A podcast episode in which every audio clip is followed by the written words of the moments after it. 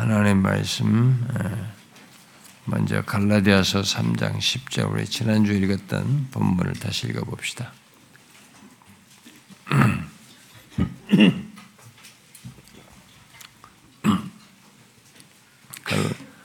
갈라디아 3장 10절.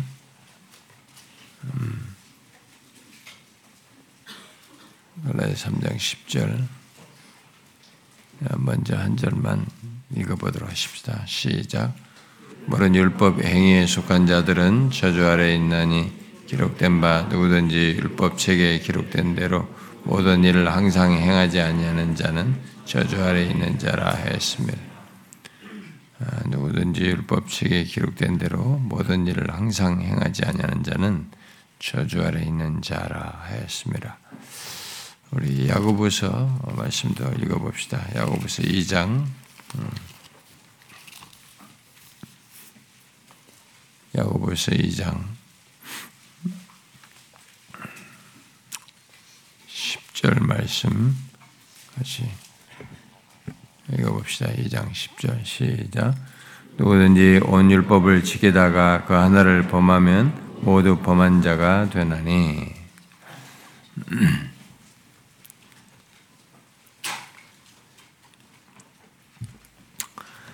어, 우리 제가 지난번에 우리 리더들 모임 때 한번 얘기를 했습니다만은 음, 제가 이렇게 어, 계속 그 면담도 하고 또 이게 성도들로부터 우리 사익자들 통해서 이제 우리 지체들 안에 있는 얘기를 계속 듣고 그러는데 뭐 우리 공동체가 뭐 조금 이제 수적으로 좀 늘어나고 그래서 어, 서로가 좀 이렇게 다 알지 못하고 뭐 그런 일이 뭐 여러분들 안에는 있을 겁니다. 뭐 사역자나 좀 리더들은 전체적으로 누가 새로 늘어나도 늘어난 사람을 금방 파악하고 알고 이렇게 좀 할 수 있는데 아마 여러분들이 그냥 신경 안 쓰고 그냥 자기 선교에서 이렇게 자기 연령대나 선교에서 이렇게 움직이고 거기서 교제하는 사람들은 아마 새로운 사람들이라든가 뭐 이런 사람들을 잘 어, 크게 어, 새로운 못 보던 분이다 뭐 이 정도 생각하고 지나갈 수도 있을 겁니다. 아, 그런데 음, 우리 새 가족들을 좀 여러분들이 배려를 해주면 좋을 것 같아요. 먼저 계신 분 최소한 어, 좀 몇 년이라도 일찍 와서 우리 교회 섬기신 분이면 한 3년 이내 온지 한 3년 이내 된 사람은 새 가족이라고 생각하시면 될 것 같아요. 근데 그 사람들이 기분 나빠져. 내가 무슨 3년씩 했는데 내가 새 가족이냐. 난 이미 우리 교회 다, 다 알고 깊이 들어왔는데 이렇게 말할 수도 있지만 뭐 그런 사람은 정말 좋은 겁니다. 이게 적극적으로 교회 들어와서 참여하고 이게 좋은데 이제 한 3년 이내 된 사람들은 이게 좀 이게 적응하는데 힘들어해요. 왜냐하면 자기가 혼자 있을 때도 좀 멋져가 하고 누군가 옆에 있지 않으면 혼자 있는 시간이 좀 힘들고 막 이런 일이 있거든요.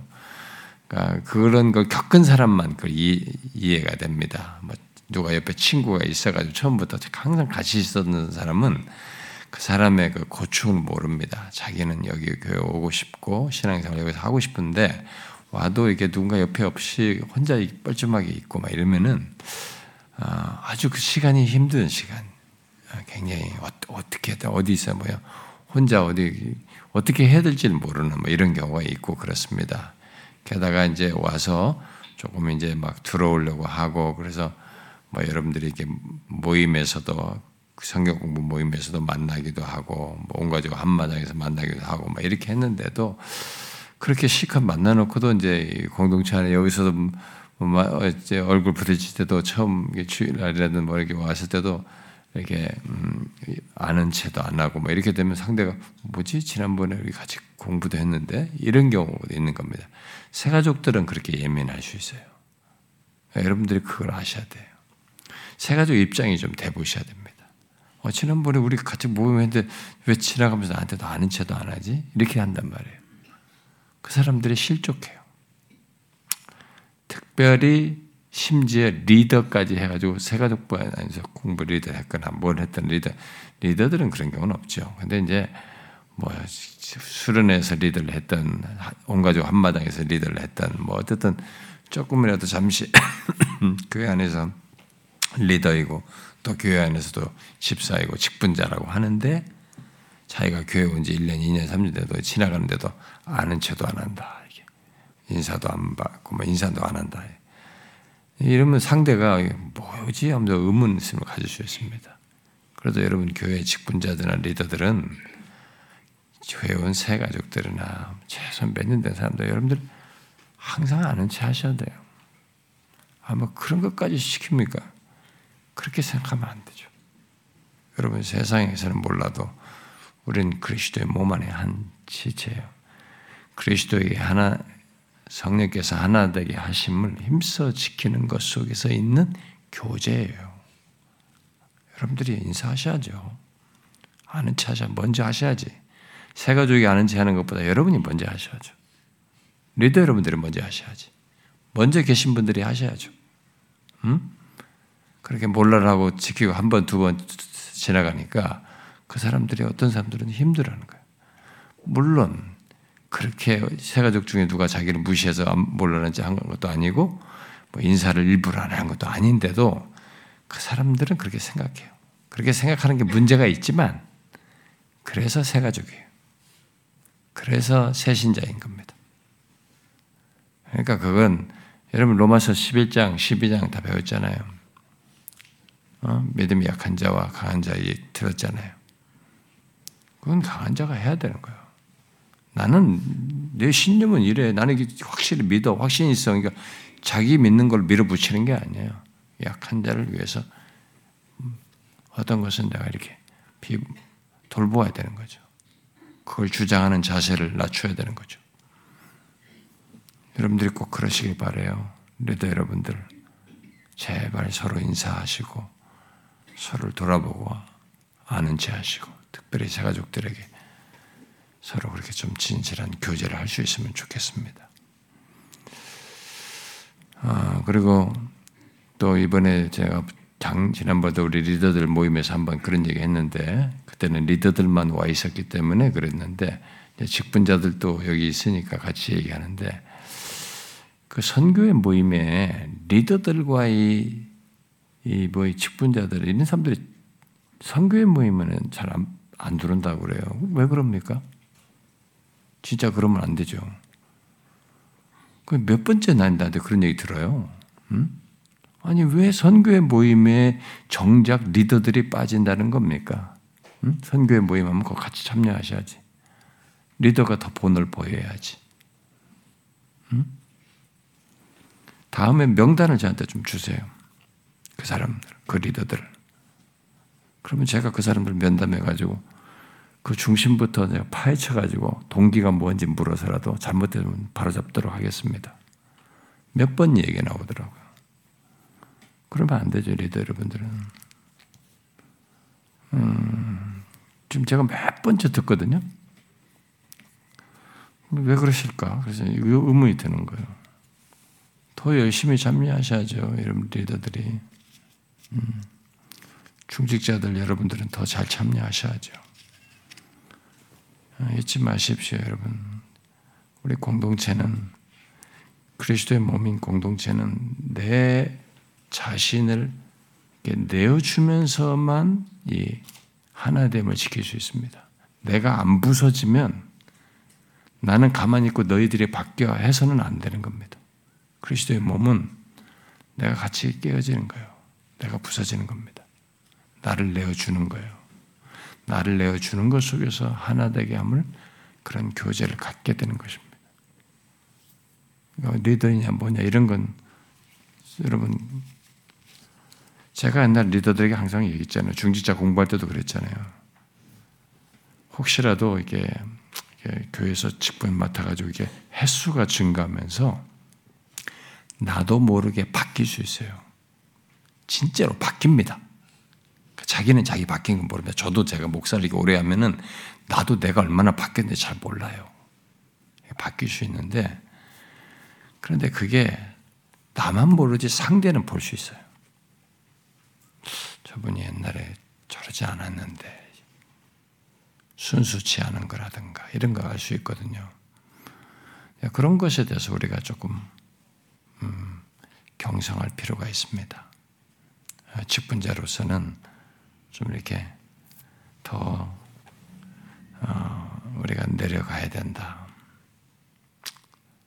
아, 나도 모르게 이렇게 뭐가 묻는 것 같은 위선의 옷을 더 겹겹이 입는 것 같은 순수함이 사라지는 것 같은 그런 모습이 있지 않도록 우리가 씨름하면서 오히려 섬겨야 된다라고 생각합니다.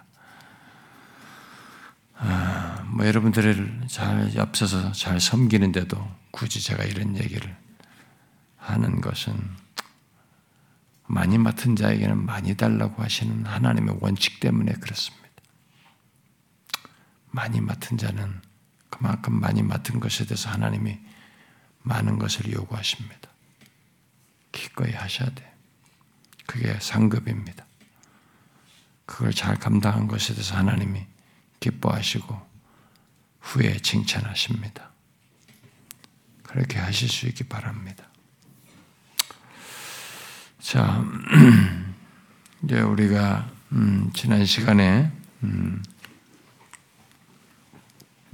율법을 통해서 우리 스스로는 하나님 앞에 의롭다 하심과 용납하심을 받지 못한다는 것을 알게 하신다는 것. 그것이 율법의 가장 기본적인 용도라고 하는 것을 말했습니다. 계속.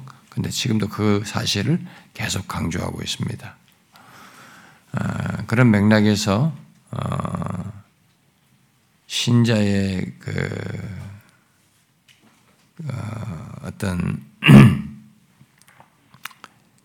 그 최고의 선행이라고 할지라도 그것이 부패해 있고 죄로 더러워져 있다는 것을 이렇게 살폈어요.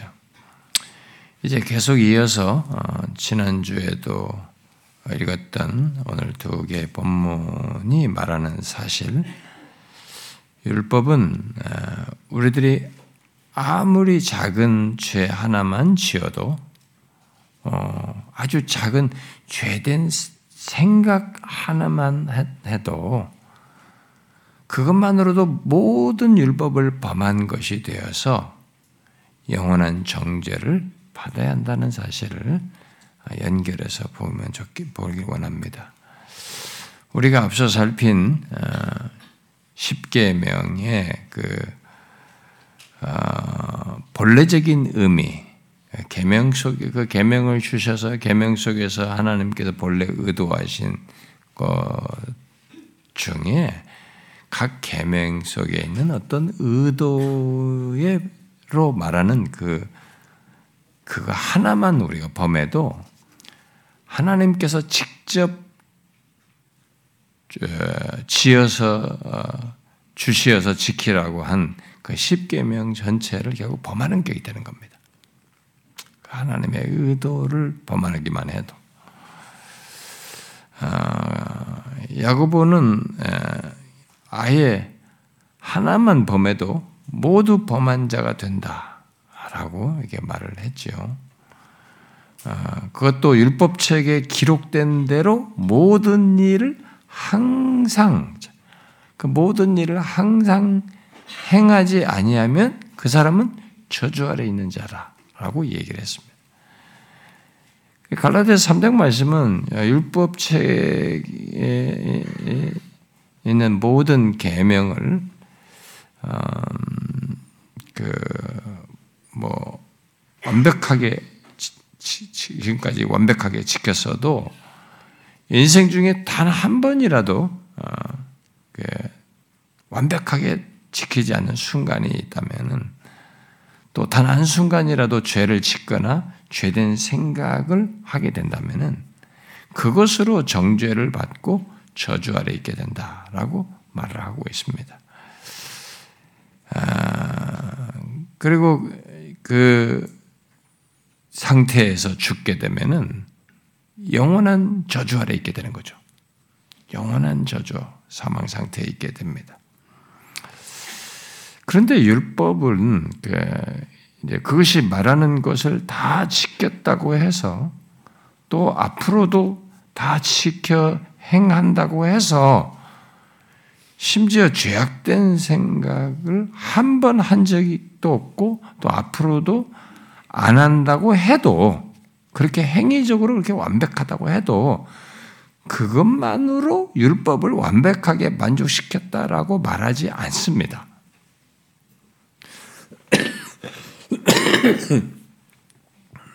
이제 오늘 우리가 생각할 게 바로 이 포인트예요. 우리가 이렇게 지금 앞에서 말한 것처럼 율법이 말하는 것을 이렇게 행위적으로 다 지키고 죄악된 생각을 한 번도 한 적이 없고 또 앞으로도 안 한다고 하는 그런 정도로 행위적으로 완벽하다고 해도 율법을 완전히 만족시켰다고 말할 수 없다는 겁니다. 도대체 무슨 얘기인가? 라고 하겠습니다.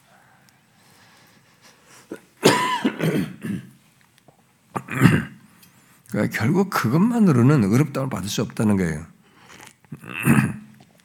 그런 행위적인 로 내가 뭘 이렇게 잘 지켰다는 것만으로 의롭다을 받을 수 없다는 겁니다. 여러분 중에 질문이 생겼죠. 이게 무슨 얘기냐 이게. 어, 비록 비록 그렇게 행위적으로 완벽하게 지킬 사람이 우리 중에 없다고 할지라도 율법을 하나도 어기지 않고 또 죄된 생각을 하지 않고 앞으로도 계속 그러하면 당연히 율법을 만족시키는 거 아닌가? 그래서 의롭다움을 얻을 수 있는 거 아닌가? 아니 그것 이상 뭘 더 잘할 수 있다는 얘기야. 어, 율법에 대해서 우리가 뭘 더 그 이상 뭘 어떻게 할 수 있다는 거야. 뭐가 더 필요하다는 것이냐? 이런 질문을 할 수 있겠죠. 그런 질문에 이제 복음 전도자가 대답을 해주는데 우리가 이 중요한 대답을 잘 드려야 됩니다. 무엇을 말합니까? 율법은 우리에게 능동적 순종만을 요구하지 않고 수동적 순종 또한 요구한다는 것입니다.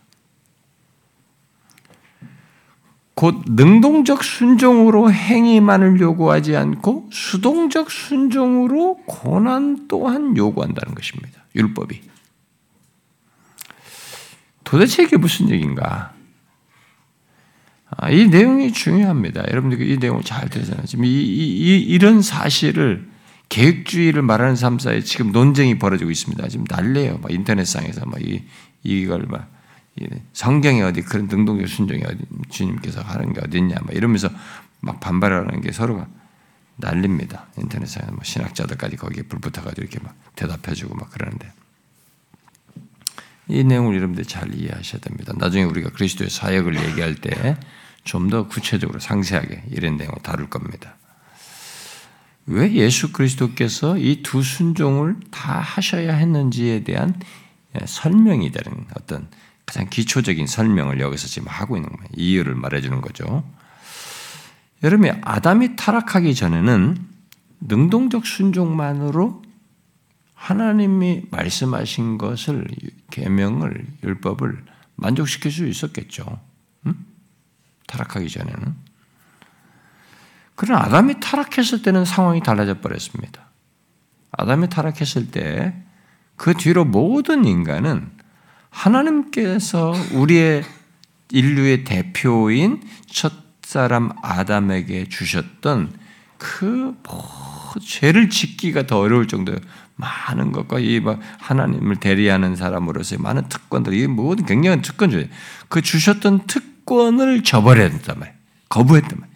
그 특권을 저버린 것에 대한 책임을 여기는 이 사람을 벌금이라고 하는데 페널티라고 하는데 책임 벌금을 져야 하는 조건에 놓이게 되는 것입니다.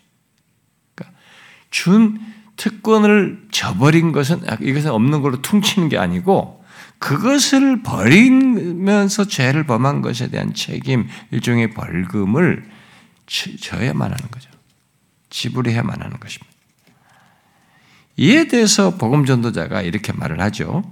아담이 타락 이후 하나님의 법과 공의는 순종이라는 아, 원래 지고 있던 빚을 갚아야 할 뿐만 아니라 타락하기 전에도 아브라함은 아니 아담은 주님이 먹지 말라고 한 말씀에 순종해야 하는 것이 있었잖아요. 순종해야 되는 것이 있었던. 그러니까 하나님이 예, 주신 그 하나님의 법과 공의가 이게 순종이라고 하는 원래 준 그 있단 말이에요. 의무죠. 뭐 그걸 빚이라고 표현했습니다만 순종이라는 원래 지고 있던 빚을 갚아야 할 뿐만 아니라 이 특권을 버린 데 대한 벌금도 이제 내야 한다고 요구합니다라고 설명을 했어요. 여러분 이 내용을 알고 있죠? 우리 교회에서 조금 이거 제가 옛날에도 한 번 더 설명도 하고 그랬는데 어, 앞서서 이런 것도 제가 어, 그리스도의 구속에 대해서 얘기하면서 설명한 적도 있었는데 타락한 인간에게 율법이 요구하는 것이 어, 인간이 처음부터 하나님의 율법에 순종하는 것 뿐만 아니라 하나님이 주신 특권을 버린 것에 대한 벌금 또한 지불해야 한다는 것이 타락한 일에 모든 아담부터 우리 모든 사람들이 그에게서 난 모든 사람들이 가진 조건이에요. 타락함으로써 이 두 개를 함께 가져야 돼요. 곧 하나님의 율법에 만족하게 순종해야 할 뿐만 아니라 하나님의 특권을 버린 것으로 인한 벌금으로 있게 되는 고난 또한 완벽하게 받아야 한다는 것입니다. 이 두 가지를 함께 다 만족시켜야 되는 거죠. 결국 율법은 바로 이런 두 측면의 순종을 요구하는 겁니다. 이 두 측면의 순종을 다 완벽하게 해야 율법을 만족시키는 거죠. 그러니까 율법을 완벽하게 행하는 능동적 순종과 고난을 완벽하게 받는 수동적 순종을 다 해야만 하는 것입니다. 그 그런데 하나님께서 첫사람에게 아담에게 네가 먹는 날에 반드시 죽으리라라고 말씀하신 것을 생각하면 하나님의 공의의 순서는 우리들이 순종해야 하는 빚을 갚기 이전에 내가 이걸 다 순종해야 된다는 빚을 갚기 전에 먼저 하나님이 주신 특권을 버린 것에 대한 이 벌금부터 내야 하는 거예요. 순서상으로 보면 하나님의 공의의 순서를 따르면은 곧 완벽하게 순종하기 전에 그거 뭐 계속 뒤에서 해야 될 것이고 그것이 앞서서 먼저 이걸 저버린 먼저 완벽하게 고난은부터 받아야 되는 거죠. 인간은 모두 그런 순서로 하나님의 공의를 만족시키기 전에는 하나님과 이게 다시 이전처럼 화목한 관계를 가질 수가 없어요. 이 특권을 저버린 것에 대해서 그 벌금을 내고 그 공의에 따라서 지불해야 할 벌금을 내고 그다음에 순종을 하기 전에 완벽한 순종을 하기 전에는 하나님과 화목할 수가 없게 된 것이죠. 아, 이에 대해서 이 복음 전도자가 아, 좀 말하는 계속 설명을 하죠. 네, 그걸 좀 제가 좀 읽어드리면 이렇게 얘기했죠. 아담이 금지된 과일을 먹은 죄는 하나님을 거슬러 행한 것이지요. 그런데 하나님은 무한하시며 영원하십니다. 죄의 크기는 피해자의 위험에 비례해 커지니 이건 그렇습니다. 우리 세상에서도 그렇습니다. 예, 왕에게 왕에서 직접 왕에게 예, 지금 같은 뭐 옛날 같은 시대도 왕정의 시대 왕 앞에서 왕을 향해서 이렇게 신발 던지는 것과 우리 옆에 있는 아저씨한테 신발 던지는 건 묵, 이, 다릅니다. 죄의 크기가. 위험에 따라서 다른 거죠. 그렇죠? 예, 그런 것입니다. 죄의 크기는 피해자의 위험에 비례해 커지니 아담은 무한한 죄를 저진 거예요. 무한하신 하나님을 향해서 죄를 범했기 때문에. 또 잘못에 비례해 형벌을 받아야 하므로 아담은 영원한 형벌을 받든지 아니면 영원한 형벌과 맞먹는 한시적인 형벌을 영원한 형벌을 받아야 할 그 형벌을 어떤 한시적으로라도 그걸 다 받아야 하든지 해야만 한다는 것입니다. 그런데 사람은 영원한 형벌로 하나님의 공의를 다 만족시키지를 못해요. 영원한 형벌을 자기가 다 받아가지고 하나님의 공의를 다 만족시키지 못합니다. 결코 만족을 다 드리고 나오지 못하므로 영원토록 계속 만족을 드려야 해요. 그래서 영원토록 죄에 대해서 형벌을 받아야 됩니다. 어느 기간 동안 내가 영원토록 형벌을 다 그 받아야 할 걸 만족시키 시점이 오질 않아요.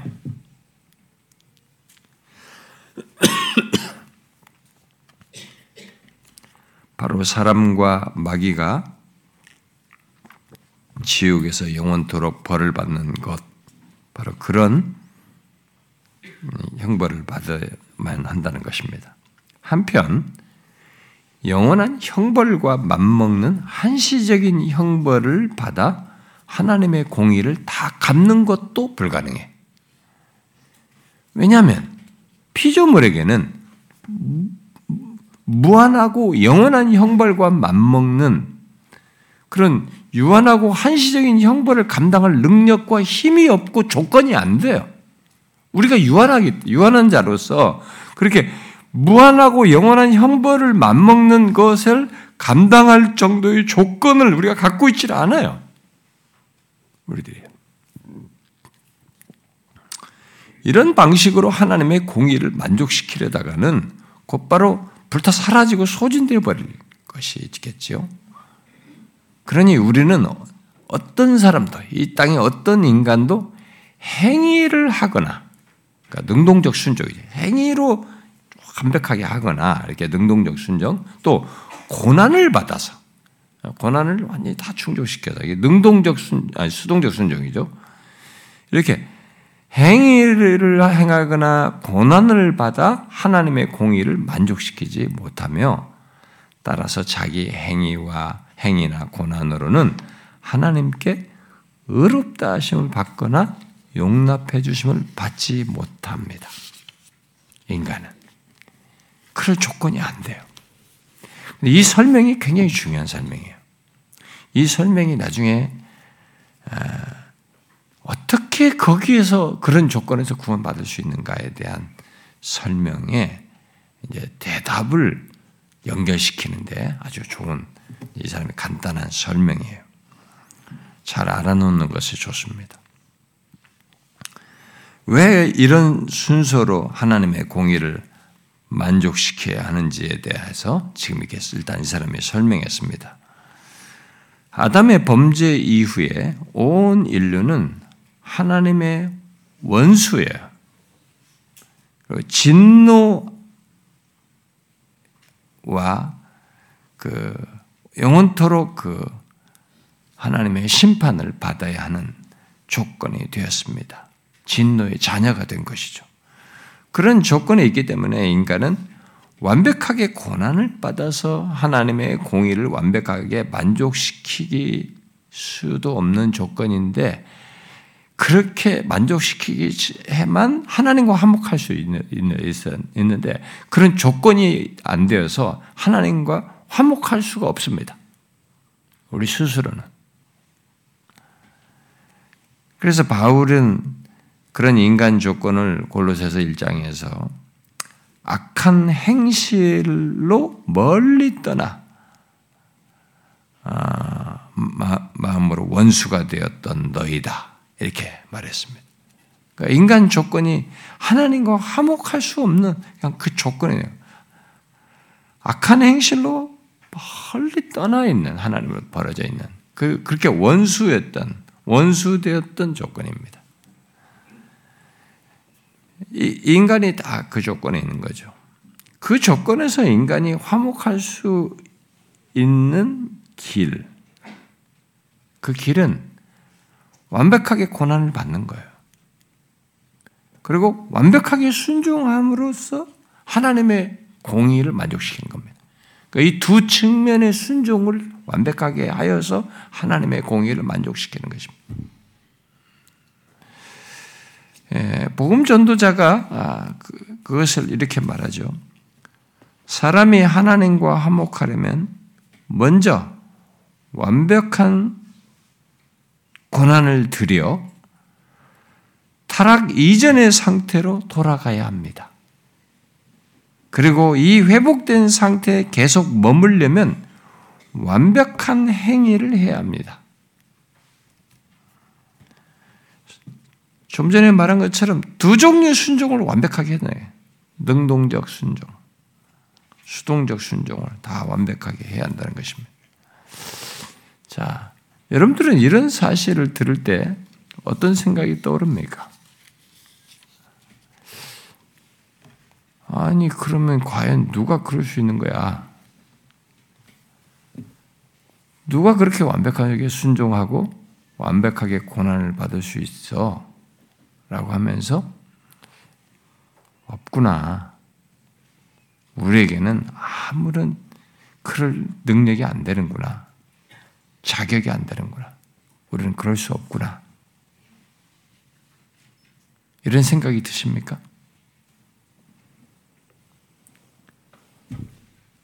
그게 율법이 율법의 용도입니다. 율법이 그 결론에 우리에게 가도록 하는 겁니다. 근데 여러분 제가 우리가 이, 이 내용을 여러분들은 예수를 믿, 이미 믿게 됐기 때문에 이게 이제 이해를 하고 수용성이 크지만 일단 예수를 안 믿는 조건에서의 사람들은 대뜸 죄를 얘기하거나 구원을 구원을 얘기해서 죄를 얘기 아니 내가 뭐 그렇게 죄를 지었네. 대뜸 자기는 죄와 상관없다고 하면 내가 그렇게 나쁜 사람이 아니다.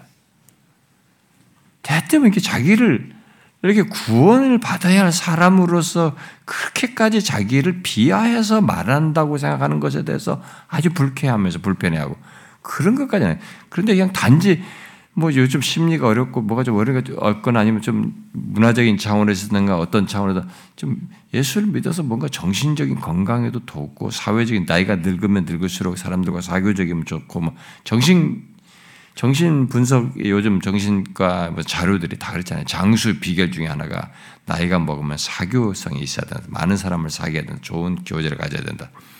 그러니까 그래서 이 종교를 갖고 그렇게 하는 것이 좋다. 진짜 그렇게 해가지고 나이 먹어서 교회 다니는 사람도 있습니다. 사람들하고 어울리고 사교적인 관계가 이게 그 예수를 제대로 안 믿으면서도 그렇게 하면서 정신적인 유익을 얻으려고 하는 사람들이 있어요. 응? 이런 것에까지는 안 이르는 거죠. 율법에. 뭐 예수를 제대로 믿는 사람은 정신과에서 말하는 그런 유익 같은 유익은 뭐 우리가 생각도 안 했지만 자연스럽게 얻게 되겠죠. 우리는 나이 먹어서 여러분 독거노인이나 홀로인 사람 이런 분들 보시면 주변 사람이 없어가지고 혼자 거의 방에 있잖아요. TV 보잖아요. 몸이 움직이기 싫으면 조금 가지고 노인정 가서 조금 얘기하다. 노인정도 못 가면 매 집에 있잖아요. 이게 그게 없잖아요. 그러니까 우리가 설사 집에 있더라도 우리는 이게 교류가 있어요. 사람들이 찾아오고 친구의 그 교제, 성도의 교제라는 게 있어요. 그러니까 예수 믿는 사람은 이게 뭐 굉장한 일이죠.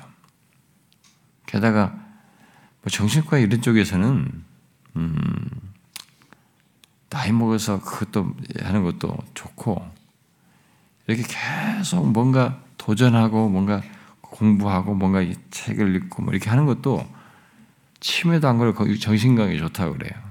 우리 교회는 여러분 정신건강 좋게 만듭니다.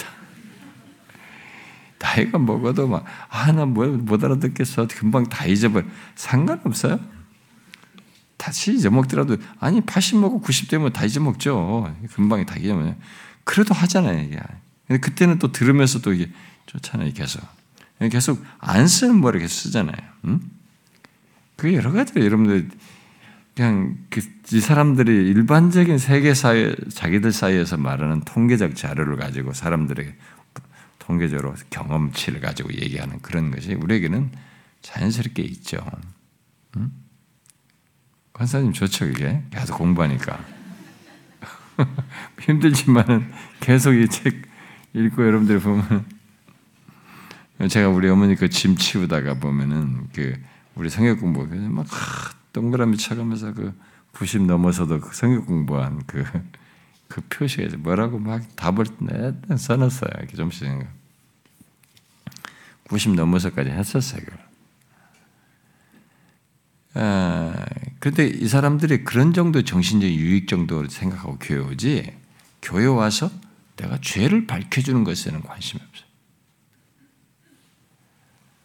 진정한 자유까지는 모르는 겁니다. 이 세상적인 수준에서 말하겠어요. 이 죄에서 죄 아래 사망 아래에서 율법 아래에서 벗어난 것에서의 인간의 진정한 자유, 참된 자유라는 것이 있고 하나님과 화목 속에서 갖게 되는 참된 자유라는 건데 거기는 알지 못하는 거예요. 그걸 율법이 비추는 겁니다. 일반적인 수준의 내가 사회적으로 괜찮게 모범적으로 살은 걸 가지고 말하는 것이 아니라 지금 이렇게 고난을 완벽하게 받았느냐? 하나님을 거역한 것으로 인해서 하나님을 저버린 것으로서 마땅히 받아야 할 이 페널티로서 말이죠. 이 고난을 완벽하게 받았느냐.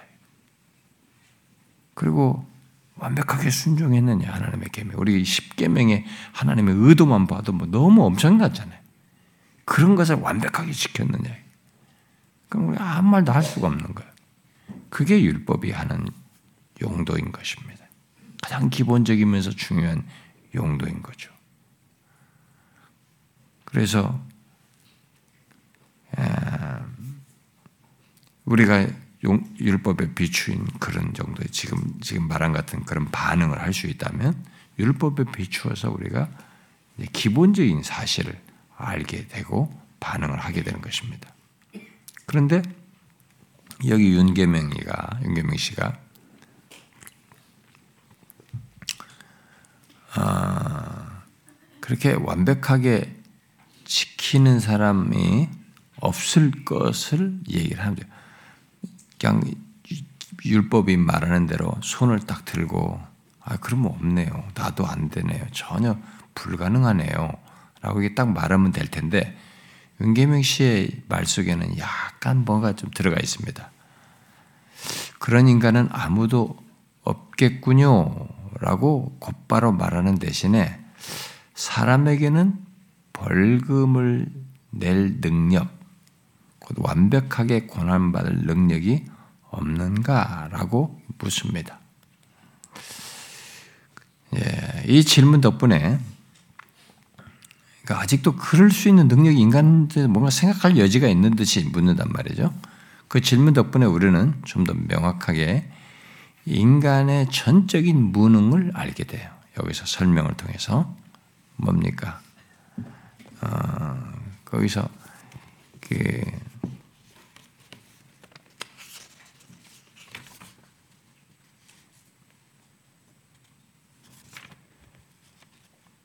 음, 제가 그 먼저 아까 읽었어야 될 내용이 그 앞부분 것이었는데 먼저 뒷부분부터 제가 읽었네요. 앞부분 걸 먼저 돼. 앞부분에 읽었어야 될 것이 어, 어, 그거 있는데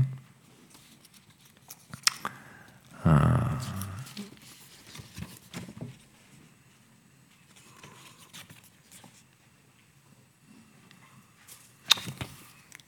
뭐 지금 읽었던 그 내용입니다. 지금 앞에 아까 조금 전에 읽었던 그 내용을 가지고 그냥 얘기를 하십시다. 음,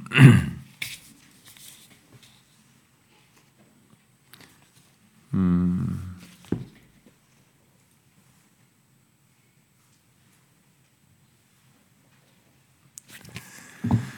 예, 아까 좀 전에 읽었던 그 내용과 연결시 그 내용을 이제 결국 답을 하게 된 것이죠. 어, 그래서 복음 전도자가 이제 그걸로 대답을 함으로써 이 우리가 두 가지 율법에 있어서 완전한 이 아담 안에서 어, 우리 모두가 다 그런 자격이 안 된다는 거죠. 어, 공의를 만족시킬 정도로 우리가 영원한 형벌을 받을 수도 없고, 왜냐하면 그것은 끝을 두는 게 아니니까 영원히 지옥에서 형, 영원토록 받아야 할 상태니까 그것도 여기서도 안 되고 또 영원한 형벌과 맞먹는 그 벌을 한시적으로 이렇게 내가 하나님의 공의를 다 만족시킬 받을 능력과 조건도 나도 안 된다는 거죠. 아, 이제 이런 사실을 여기서 이제 결국 예, 이 복음 전도자가 거기에 대답을 해줍니다. 그래서 율법은 우리로 하여금 아, 결국 이런 결론에 이르게 되는 거죠. 어, 율법이 우리 중에 그 누구도 행위로는 곧 능동적 순종을 완벽하게 지키고 또 고난을 받아서 그 수동적 순종이죠. 고난을 받아서 모든 걸 하는 그것을 완벽하게 지켜서 하나님의 공의를 만족시키지 못한다고 하는 것은 율법이 포기하는 것입니다.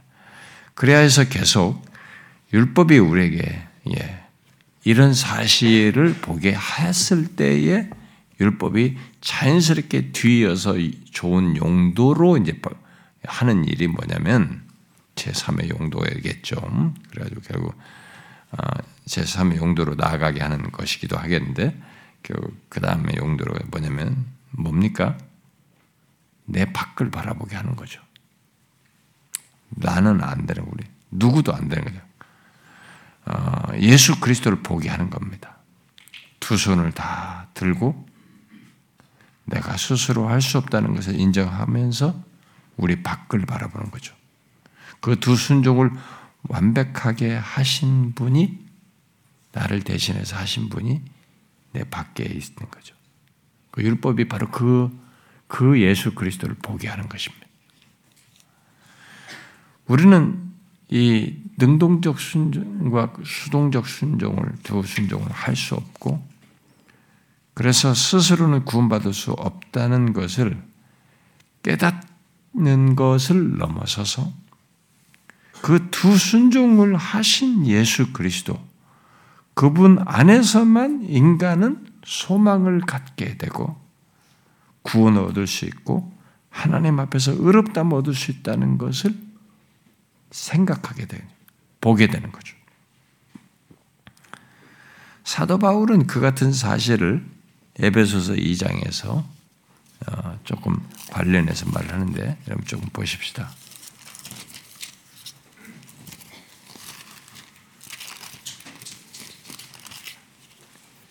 에베소서 2장 13절부터 봅시다.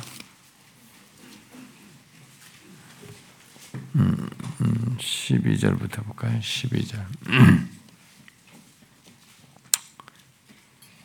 12절부터 12절부터 18절까지 우리 한 절씩 번갈아 읽어봅시다. 그때 너희는 그리스도 밖에 있었고 이스라엘 나라 밖에 사람이라 약속의 언약들에 대하여는 외인이요 세상에서 소망이 없고 하나님도 없는 자이더니 이제는 전에 멀리 있던 너희가 그리스도 예수 안에서 그리스도의 피로 가까워졌다. 그는 우리의 화평이신지라 둘로 하나를 만드사 원수된 것, 곧 중간에 막힌 담을 자기 육체로 허시고 법조문으로 된 계명의 율법을 폐하셨으니 이는 이 둘로 자기 안에서 한 세 사람을 화평하게 하시고 또 십자가로 이 둘을 한 몸으로 하나님과 화목하게 하려 하심이라 원수된 것을 십자가로 소멸하시고 또 오셔서 먼데 있는 너희에게 평안을 자 가까운 데 있는 자들에게는 평안을 주셨으니 다 하십시다. 이는 그로 말미암아 우리 둘이 한 성령 안에서 아버지께 나아감을 얻게 하려 하십니다. 그러니까 우리에게는 안 되는 거야. 우리는 선이 안 되는데 어디서 어디를 바라보냐? 전에 멀리 있던 너희 우리를 그리스도 예수 안에서 하나님의 그리스도의 피로 이렇게 가까워진 거죠. 그러니까 그리스도의 피로 이 두 순종을 완벽하게 하신 이분으로 인해서 하나님과 멀리 있던 여기서 가까워질 수 있는 거예요. 이게 되는 거죠. 그 이분을 바라보게 되는 거죠. 아, 우리들이 지금 이제 이 설명을 이제 이게 이제 표면 가장 기본적으로 이제 기초적인 설명을 하실 분이고 이것이 지금 말하는 바를 상세히 다룬다 그러면 더 깊이 많은 걸 얘기할 수 있겠습니다. 앞으로 우리가 이제 그럴 기회가 오긴 할 텐데 또, 그 이전에도 제가 조금 어느 정도 이렇게 설명을 했었죠. 근데 여러분이 이제 생각을 해야 됩니다. 율법이 우리에게 결국은 예수 그리스도 이분 안에서만 인간이 가능한 율법이 요구하는 것에 대한 충족, 만족 속에서 인간이 하나님과 화목할 수 있다라는 것으로 이렇게 결국 인도를 하기 때문에 만일 율법에 의해서 비추인 바를 가지고 예수 그리스도를 바라보게 되고 예수 그리스도가 자신의 피로 결국 능동적 순종과 수동적 순종을 다 하셔서 우리를 하나님과 화목하게 하셨다. 그래서 내가 이제 하나님과 화목하게 되었다. 그, 굉장한 것이 그게 예수를 바라보게 하는 율법이. 근데 그 실제 예수가 진짜 그렇게 하신 거예요. 율법이 요구하는 그 두 가지를 그리스도께서 진짜 하셨어요. 우리가 알지 않습니까? 아, 완벽한 순종을 하시잖아요. 죄가 없으신 나면서부터 마지막까지 개세만의 고뇌를 하시고 그랬때도 죄를 범하지 않고 하나님의 뜻을 따라서 완벽하게 죄를 아니 순종을 하시죠. 그리고 수동적 순종에 해당하는 그 고난을 사실 이 땅에 오신 것 자체가 그분이 고난이에요. 사람들이 막 자기를 해서 적대하고 막 이런 거 하는데 그런 고난을 다 인간으로 당하지만 결정적으로 십자가에서 그 수동적 순종을 당하죠. 죽임 당합니다. 완벽하게 우리 죄를 대속하시죠. 오늘날의 이 논쟁하는 목사들보다 개혁주의에 뭐는 사람들 사이에서도 그뭐 그 이런 사람들이 개혁주의자들이 이런 두 개의 순종을 그리스도께서 하셨다고 주장하는 게 그게 성경이 어딨냐. 그러니까 심지어 뭐 어떤 한 교수까지 거기에 득가세를 해가지고 인터넷상에서 막 어디 이런 게 있냐 말이에요. 막 그러는 거예요. 무슨 소리예요? 지금 지금 말한 겁니다. 이 두 개의 순종을 완벽하게 최초 인간이 타락함으로써 능동적 순종으로만이 율법을 지키는 것만으로 하나님의 계명을 지키는 것만으로 이게 생명으로 더, 더 이상 그가 영생을 얻는 그 상태로 가지 않는 것입니다. 그때였으면 몰라요. 그러나 타락함으로 인해서 그게 있는 겁니다. 이 고난이 있는 거예요. 특권을 저버리고 하나님께서 이 모든 것을 주신 것을 저버린 것에 대한 그 벌금으로서 당해야 될 고난이 있는 것이죠. 그 고난을 예수님께서 다 당하신 것입니다. 우리는 그리스도께서 이 두 개의 측면에서 순종을 완벽하게 하신 것을 그, 그렇게 하여서 우리를 구원하셨다는 것을 그러니까 우리 구원이 그렇게 치밀하고 완벽하다고 하는 것을 알아야 됩니다. 아, 우리가 예수 그리스도에 대해서 지금 살피고 있기 때문에 나중에 사역 속에서 이런 걸 다시 다 다루게 됩니다. 다루게 되지만은 이미 앞서서 살피면서도 제가 누누이 얘기했지만 예수 믿는 사람에게 구원에는 이런 실체가 있는 거죠. 그렇게 두, 두 측면의 순종을 완벽하게 하셨기 때문에 하나님과 이 원수됐던 이 벌어진 관계, 도무지 화목할 수 없는 이게 감히 화목하게 되는 겁니다. 그리스도의 피로 가까워졌느니라. 그렇지 않고는 인간이 안 되는 것입니다. 그래서 우리가 지금은 예수를 믿어서 하나님을 이렇게 가볍 가까이 대하고 뭐 하나님 아빠 아버지라면서 이렇게 하긴 하진데 이렇게 이것에 너무 익숙해가지고 이게, 이게 어떻게 해서 있게 됐는지를 생각지 않고 하는 사람들이 많고 또 때로는 이 이해가 이런 구원이라는 거, 이렇게 그리스도의 두 측면에서 완벽한 순종 때문에 내가 하나님 가까워졌다는 것에 대한 이해가 부족해가지고 내가 지금 하나님과 교통하는 이것의 가치를 너무 가볍게 여기는 사람도 있는데, 아, 제가 항상 얘기하지만 예수 믿는 사람의 구원에는 이런 어마어마한 내용에 기반해서 있게 된 것이. 내가 하나님과 가까워진 것에는 이런 같이 지불이 있어서 있게 된 것이죠. 그리스도께서 우리의 죄를 다 담, 내가 두 측면의 이 순종을 해야 되는 걸 다 감당하신 겁니다. 이건 영원토록 저와 여러분이 해도 다 못 지키는 겁니다. 그냥 내가 져야만 한다. 스스로 져야만 한다면 영원토록. 그래서 어, 성경에 이 죄로 인해서 심판받는 사람들의 이 상태를 영원으로 얘기하잖아요. 그건 영원으로 다 갚아도 갚아지지 않아요. 영원토록 갚아야만 하는 것입니다. 그렇게 어마어마한 것이. 우리가 다 그래야 되는 사람들이에요. 근데 우리가 그래야 되는 것을 그분이 하신 겁니다. 근데 여기서 이제 나중에 다루겠습니다만은, 음? 이 한시적으로 이거 어떻게 할 수 있냐, 이분이. 영원한 것을 갖다가 영원한 형벌과 맞먹는 한시적인 형벌을 받아가지고 하나님의 공의를 어떻게 다 갚을 수 있냐? 오직 이분만 가능한 겁니다. 신인이신 이분, 죄가 없으신 이분만 아무도 자격이 안 됩니다. 그러니까 만약 우리가 해낸다면 우리는 영원토록이야, 영원토록 받아야 되는 거예요. 그래야 그 공의에 상응하게 됩니다. 그런데 이분은 죄가 없으신 그리고 신인이신 분이어서 그 한시적으로 영원한 형벌의 죄를 다 공의를 다 만족시키는 형벌을 받으시는 겁니다. 십자가상에서. 어떤 사람들은 그런 질문을 하거든요. 뭐 예수님이 십자가에서 뭐몇 시간 매달린 것 같은데 그게 뭐 영원한 형벌을 다 받는 것이냐? 우리가 받을까? 그걸 몰라서 얘기하는 겁니다. 그 모든 것에 해당하는 그 무게를 다 감당할 조건이 돼야만 돼서 한시적으로라도 일시적으로라도 그걸 할 수 있으면 되는데 인간은 안 되는데 이분이 되는 거예요. 유일하게. 죄가 없으신 분. 완전한 하나님이시면서 참 사람이신 신이신 중보자이어서 가능한 것입니다. 그래서 우리의 구원에는 그리스도의 이런 완벽한 순종이 있어서 된 구원이라는 것. 그래서 지금 우리가 하나님을 편안하게 하나님 이렇습니다. 그리고 하나님을 의지하는 이런 것들이 가능하게 됐다는 것을 아셔야 합니다. 그래서 우리가 하나님을 부를 때 왜 내가 편안할 수 있고 그분을 향해서 이렇게 자유함을 가지고 굉장히 구약을 생각하면은 이 신의 산에 가까이 오지 마라. 당신이 대신 말해. 이렇게 무서워할 그렇게 생각할 그 그들이었던 것인데 우리가 지금 그렇게 하나님께 대하여 그런 노예적이 막그 그 공포심 같은 거 느끼지 않잖아요.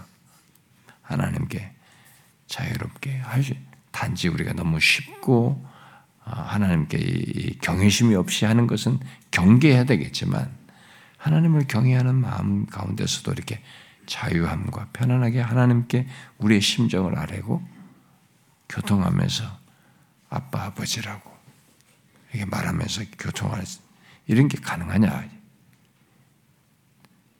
절대로 그냥 있는 거 아니에요.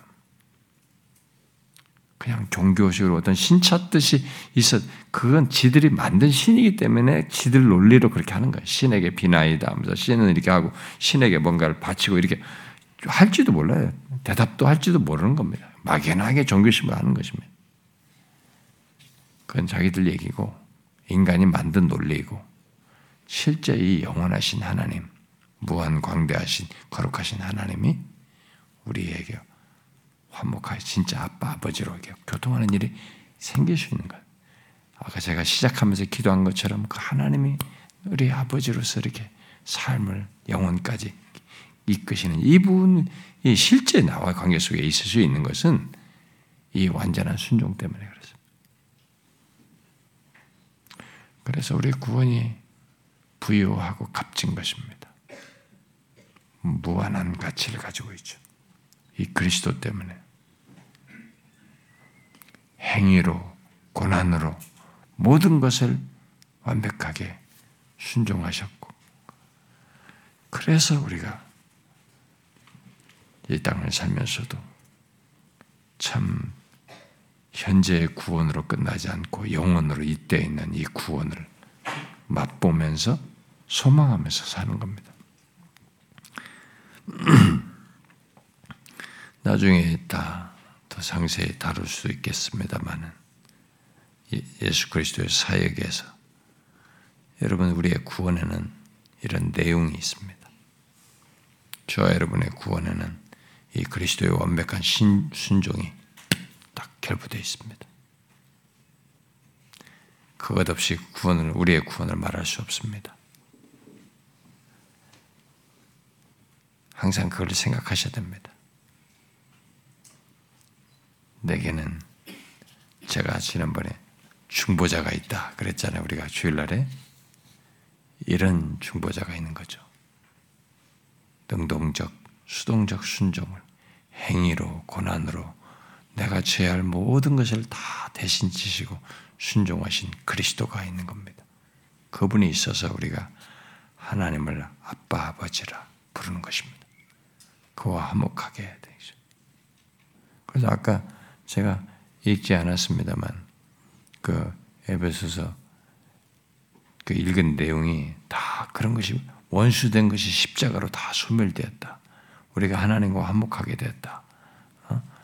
먼데 있던 우리들이 이렇게 서로가 다 이게 그렇게 됐다라고 하면서 마지막에 그러잖아요. 안 읽었던 19절에 그러므로 이제부터 너희는 외인이 아니다. 나그네도 아니다. 오직 성도들과 동일한 시민이다. 하나님의 권속이다. 하나님의 가족이다. 이렇게 한 거죠. 하나님의 가족이 된 거죠. 이 그리스도의 완벽한 순종 때문에, 그리스도의 피 때문에 된 것입니다. 여러분, 우리에게 없는 것을 생각하지 마시고요. 내가 가진 이 무한히 큰 것을 항상 기억하며 사십시오. 이것부터 누릴 줄 알아야 돼요. 이것부터, 이것으로 만족할 줄 알아야지, 먼저. 하나님 안에서의 부유한 만족부터 먼저 할 줄 알아야 되고, 그것 속에서 하나님이 우리 전도서나 여러분들이 앞서 살펴본 것처럼 내 삶에 허락된 것들, 주신 것들을 누린 가장 큰 것도 못 누리면서 작은 것 가지고 일일비하게 되면 바보짓이거든요. 이 큰 것을 소유하고 있는 것부터 알고 누릴 줄 알아야 되고 이것 때문에 감사해서 우리가 하나님 앞에 어떤 신앙과 삶을 갖는 것이 정상인 거죠. 오늘 이 사실을 항상 기억하며 살기 바랍니다. 기도합시다.